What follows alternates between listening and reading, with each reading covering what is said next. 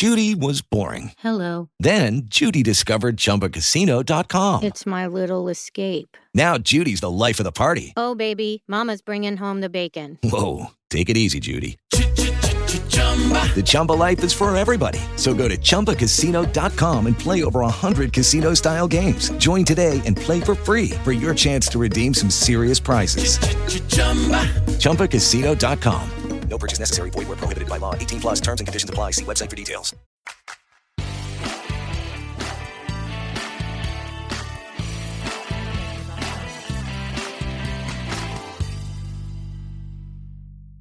Welcome or welcome back to the future of This is the space for those curious about the future. I'm Andrea Ferrante, and I tell you about the technologies, strokes of genius, and discontinuities that could become big and shape the way we'll live tomorrow. In this episode, 1. Internet costs more. Beyond Trump's statements and Obama's before him, the cost of the internet bill in the U.S. has increased substantially. Now it's Biden's turn, let's see if he's stronger or the cable lobby. 2. Venus Hell. Scientists have reached a level of technology where they are making silicon carbide based instruments that could withstand the nearly 500 degrees boiling temperature on Venus. Ready for exploration? 3. Level 4 Autonomous Drones.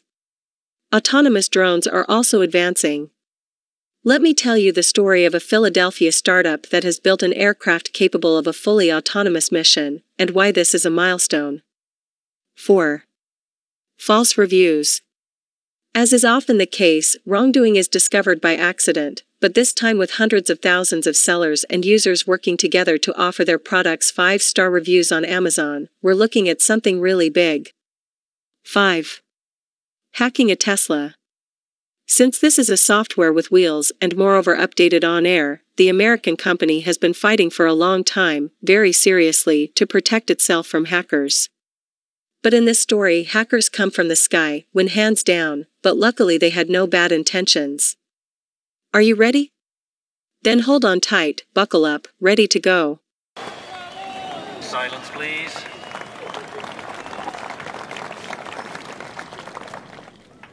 Internet costs more. The average U.S. Internet bill rose 19% during the first three years of the Trump administration, debunking former Federal Communications Commission Chairman Ajit Pai's claim that deregulation helped lower prices. That's according to a new report from the Free Press Group. For tens of millions of households, these increases have had a major impact, especially at a time like the pandemic, where the grid has proven to be an indispensable utility in the same way as water, electricity, or gas. The 19% Trump era increase, even when adjusted for inflation, brought the monthly cost from $39 in 2016 to $47 in 2019. Without the inflation adjustment, so at face value only, the increase would be as high as 27%. What emerges from the same report is also that, the previous administration, that of Obama for instance, had done even worse. From 2013 to 2016, the price increase had been a remarkable 22%, bringing spending from $32 to $39 monthly. In the United States, when we talk about lobbying, here in Europe, the first thing that comes to mind is probably the gun lobby, but there is also a cable lobby. There are different ways of measuring internet prices. Broadband lobby groups argue that prices are getting lower by pointing to a declining price per megabit, or by focusing price analysis on products with the most popular speed level. And this second metric is tremendous because while the more affluent are buying higher performing services at substantially higher prices, the most struggling households are accessing lower quality services, with aggressive promotional entry prices that lower the average total cost, but are in fact only temporary. According to the Free Press report, what you need to remember is very simple. The actual price that customers pay each month, which is often inflated by hidden fees, equipment rental fees, and data cap charges, is the most important metric to have for economic analysis and policy, and it's growing. However, there is also another macro phenomenon to consider. The Obama administration has pushed the big internet service providers to support major investments to renew networks through 2016. And it's no surprise that the giants adhered, also because in order to face the monstrous expected growth of video and streaming, important upgrades were unquestionably needed. But once these investments were made, the various AT&T, Comcast and others began to reduce these costs and, thanks to rising tariffs, began to return on the investments made. That, however, is a physiological behavior.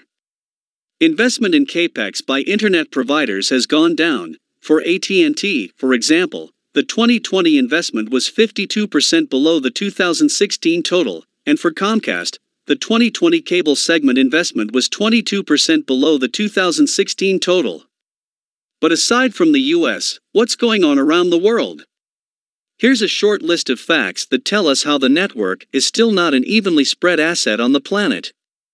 For the first time since the start of studies that conducts on a global scale the comparison site cable, the average price of a broadband package has not fallen in the last 12 months.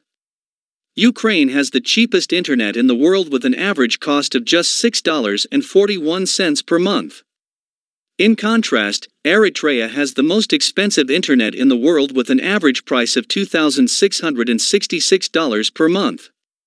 Sub Saharan African countries are the most expensive overall, with 37 countries in the region placed in the most expensive half of the table. Of the 15 independent states that were once Soviet republics, five are among the 10 cheapest countries Ukraine, Russia, Kazakhstan, Moldova, and Belarus.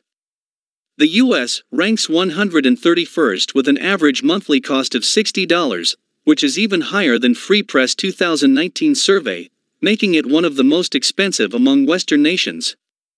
Will we be able to unify the world on more reasonable values?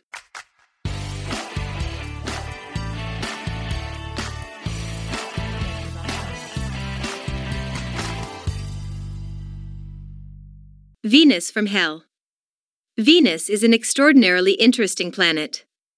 For scientists, in some respects, it is considered one of the possible twins of our world. In fact, the size and mass of the two planets are very similar, and evidence suggests that in the past, for as long as 3 billion years, Venus may have had huge oceans just like Earth has today, and thus, perhaps, there was life. What catastrophic events led to the loss of water on Venus is still a mystery. Scientists would like to know, because it could give us useful information about our fate as the climate changes. To learn more, though, you have to go there, and that's not trivial. The enthusiasm for a possible mission to Venus has been fueled by the discovery, also the subject of much debate, and even dissent, of the presence of phosphine gas in the atmosphere of the planet, a substance that could be a possible precursor, or even a sign of microbial life. But Venus has such an extreme environment that the longest lasting lander, the Soviet Venera 13, was only able to send data for 2 hours and 7 minutes once it reached the planet's surface. The average temperature of the surface of Venus is 464 degrees Celsius. The atmosphere is thick with highly corrosive droplets of sulfuric acid, and the atmospheric pressure at the surface is about 90 times that of Earth. We are talking, therefore, of one of the most inhospitable places that there are in the known cosmos. So, if we send something on Venus, today's silicon based systems would not last a day, and we mean a 24 hours terrestrial day, not the Venusian one that is 243 terrestrial days. Even the addition of active cooling systems, we estimate, could give our terrestrial equipment just a few more hours of life. So, is there no solution? Of course, science isn't giving up that easily. The answer is a semiconductor that combines two abundant elements, carbon and silicon, in a 1 colon 1 ratio, a substance that goes by the name of silicon carbide. This can indeed withstand extremely high temperatures and still perform well. And to think that the first to start large scale production of such material was Edward Goodrich Acheson back in 1895. The American chemist was trying to create artificial diamonds when his experiments produced crystals of silicon carbide. Today, that substance is already making its mark in power electronics for solar inverters, motor drive electronics for electric vehicles, and advanced smart grid switches. But why has it taken so long to spread? Because SiC crystals, its abbreviated name, are notoriously difficult to produce in a repeatable fashion. It wasn't until the late 1990s that engineers were able to make equipment capable of using the crystals to fabricate transistors. These initial silicon carbide wafers were only 30 millimeters in diameter, but the industry has slowly progressed to 50, 100, and now 200 millimeters wafers, making the devices more economical. Research and progress have steadily increased over the past 20, years to the point where SiC power semiconductor devices can now be purchased commercially. Now, with this scale of production, scientists at NASA's Glenn Research Center have been running some of these wafers for more than a year at 500 degrees Celsius, demonstrating that they can withstand the heat for the duration of a lander mission. Creating circuits that can control a rover on the hellish landscape of Venus and send data from there to Earth will test this material to its limits. If it succeeds, we'll have a mobile outpost in one of the least hospitable places in the solar system. And perhaps some more information about our possible future.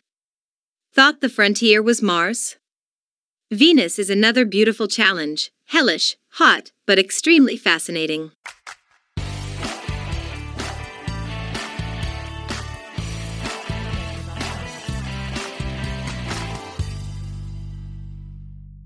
Autonomous Drones Level 4 In the world of self driving cars, as you know, there are coded levels that indicate the degree of autonomy of the vehicle, of independence from any human control.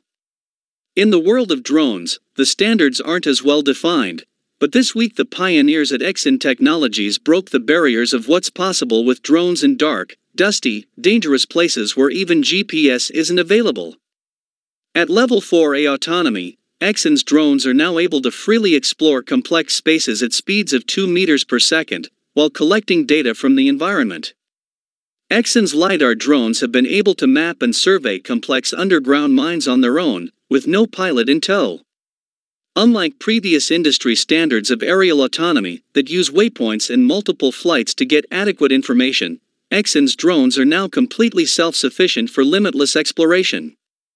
What does waypoint mean? The Level 3 aerial autonomy landscape is defined by point to point navigation, where an operator sets a sequence of places for a robot to visit, and the robot does its best to get there. The new technology overcomes this limitation, since in order to select the various points, the operator has to know the environment very well, which is not always the case, and then all the points have to be really accessible to the drone, which is also not always possible. Here the software does it all by itself. Why is this a milestone? Because UAVs or unmanned aerial vehicles have a much more difficult task than their terrestrial counterparts. While roads provide machines with a somewhat structured environment, the complex three dimensional spaces of the air require almost instantaneous responsiveness and three axis path mapping. Drones also have limited payload capacities, which makes the challenge of equipping them with sensor suites and computing power directly on board more challenging. Exyn says it has reached level 4A, a stage where precisely the drone becomes completely self sufficient for open exploration and requires no human interaction during flight. Under ideal conditions, Exyn's LiDAR drones can cover 16 million cubic meters in a single flight, a volumetric equivalent of nearly nine soccer stadiums. To help better understand this feat, the company released a video showing its drone exploring a 3D volume of interest in an underground mine by itself. For those who like to go watch it, I'll leave you the link on the Future of's webpage. It lasts just one minute, but gives a very clear idea of how the system operates, even for a layman. Currently, Exyn is marketing drones for industry wide services with customers in mining, construction, and logistics, and its new Level 4 autonomous capabilities will be available in the coming months. But military applications could also become more prevalent. Obviously, we like this one less, but it's clear that defense could be a major customer, with plenty of resources to spend on new technologies. And it doesn't end there anyway, the company is already working on reaching Level 4B autonomy with swarms, or collaborative multi robot systems, where a multitude of vehicles work together. And we can bet that the American startup is in a hurry to realize its plans. Exyn is led by a team of experts in autonomous systems, robotics, and industrial engineering, and is a spin-out of the University of Pennsylvania's world-renowned GRASP laboratory. But in fact, the company is funded by venture capital funds, so we can imagine that the pressure on results will not be trivial.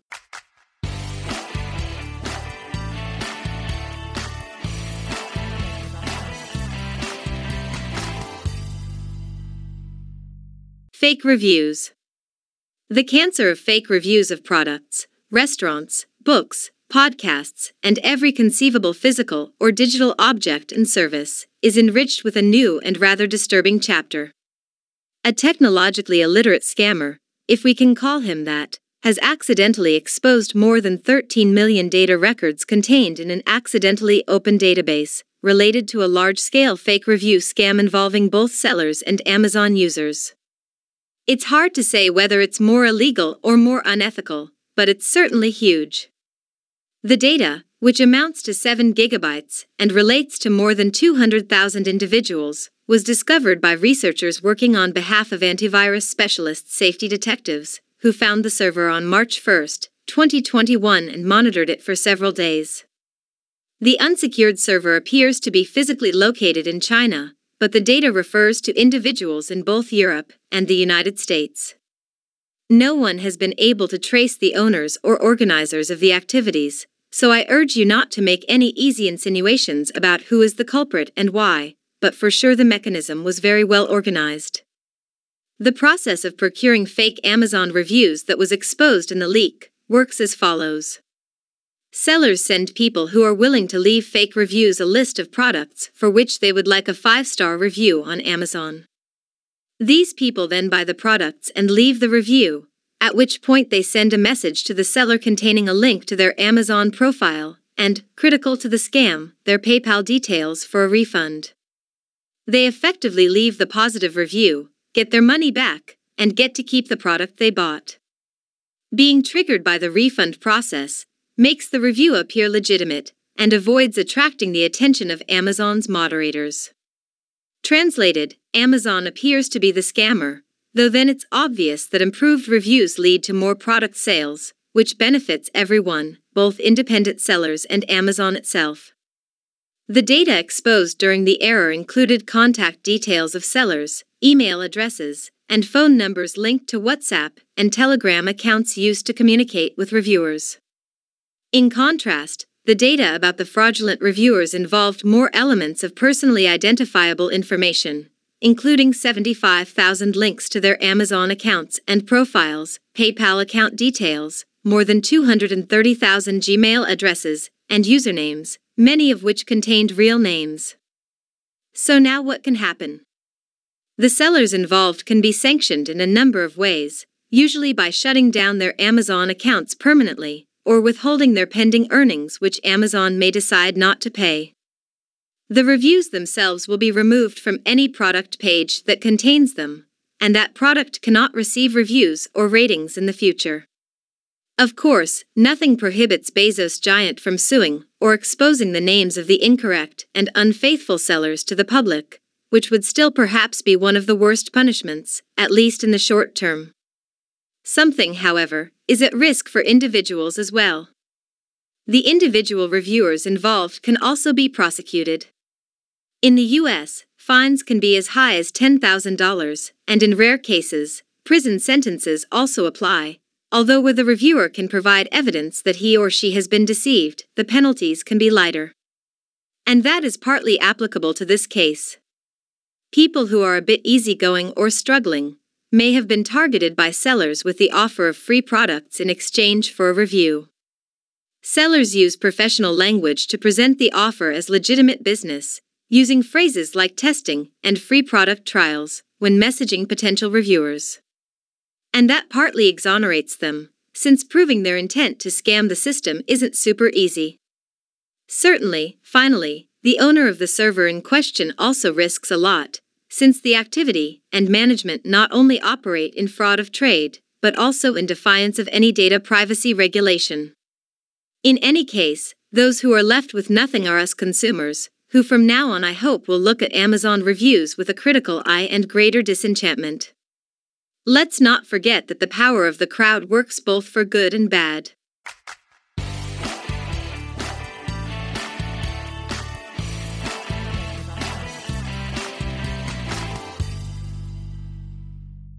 Hacking a Tesla. While it's true that a Tesla is software with wheels, rather than a car with software, the topic of hacking it should be taken seriously. If we then add a drone to the story and talk about hacking from the sky, it might sound like a science fiction movie, and instead a group of white hackers have shown that it can be done. Fortunately, it's that category of experts that after succeeding in conducting their own hack, they share the method with the producers, giving them the way and time to remedy and prevent other users from suffering more serious damage. Two researchers, named Weinmann and Schmotzle, were able to open the doors of a Tesla with a remote hack from a Wi Fi enabled drone. The bugs were patched in October of last year, so the hack should no longer be possible today, at least according to the researchers. The duo published the results of their work last May 4th, explaining how they were able to compromise parked Teslas and control their infotainment systems via Wi Fi through the use of a drone. They said they could also open the vehicle's doors and trunk, change seat positions and steering and acceleration modes, but they couldn't directly control the car's guidance system.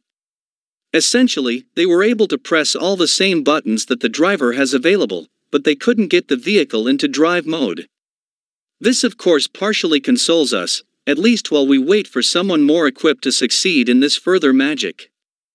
After all, it was Elon Musk himself back in 2017 who said that if someone was able to hack Tesla's entire fleet and give the cars the command to go to the same place, it would be more or less the end for the car company.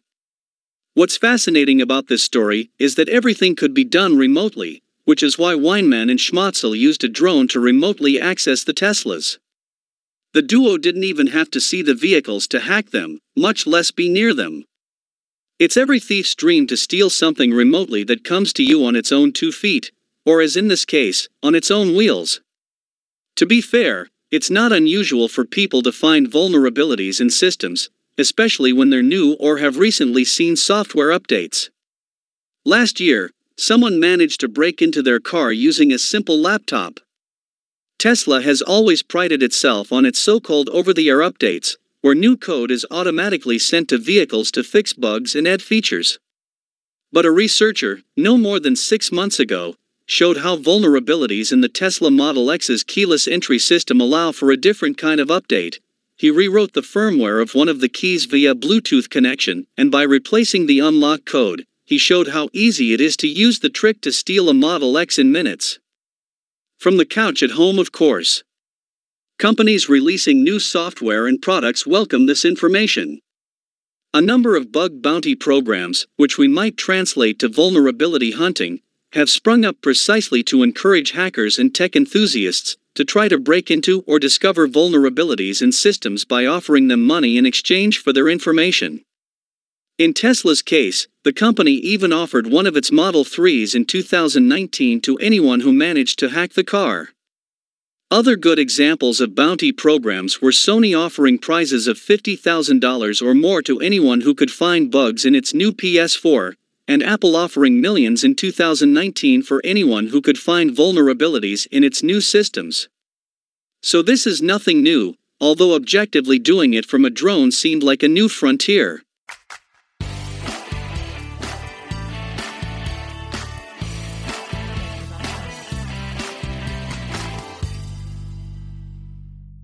Thanks for listening to the future of Really.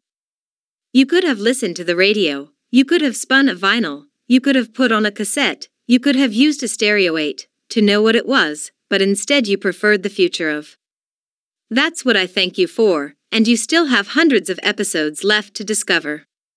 Sentence of the Week Thinking about the blizzard that has been brewing in the last few days about the liberalization of anti COVID patents, I was reminded of a famous quote by Plato who wrote, If we want to have any hope for the future, those who have lanterns must pass them on to others.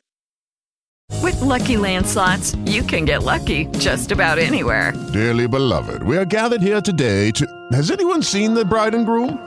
Sorry, sorry, we're here. We were getting lucky in the limo and we lost track of time. No, Lucky Land Casino, with cash prizes that add up quicker than a guest registry. In that case, I pronounce you lucky. Play for free at LuckyLandSlots.com. Daily bonuses are waiting. No purchase necessary. Void where prohibited by law. 18 plus. Terms and conditions apply. See website for details.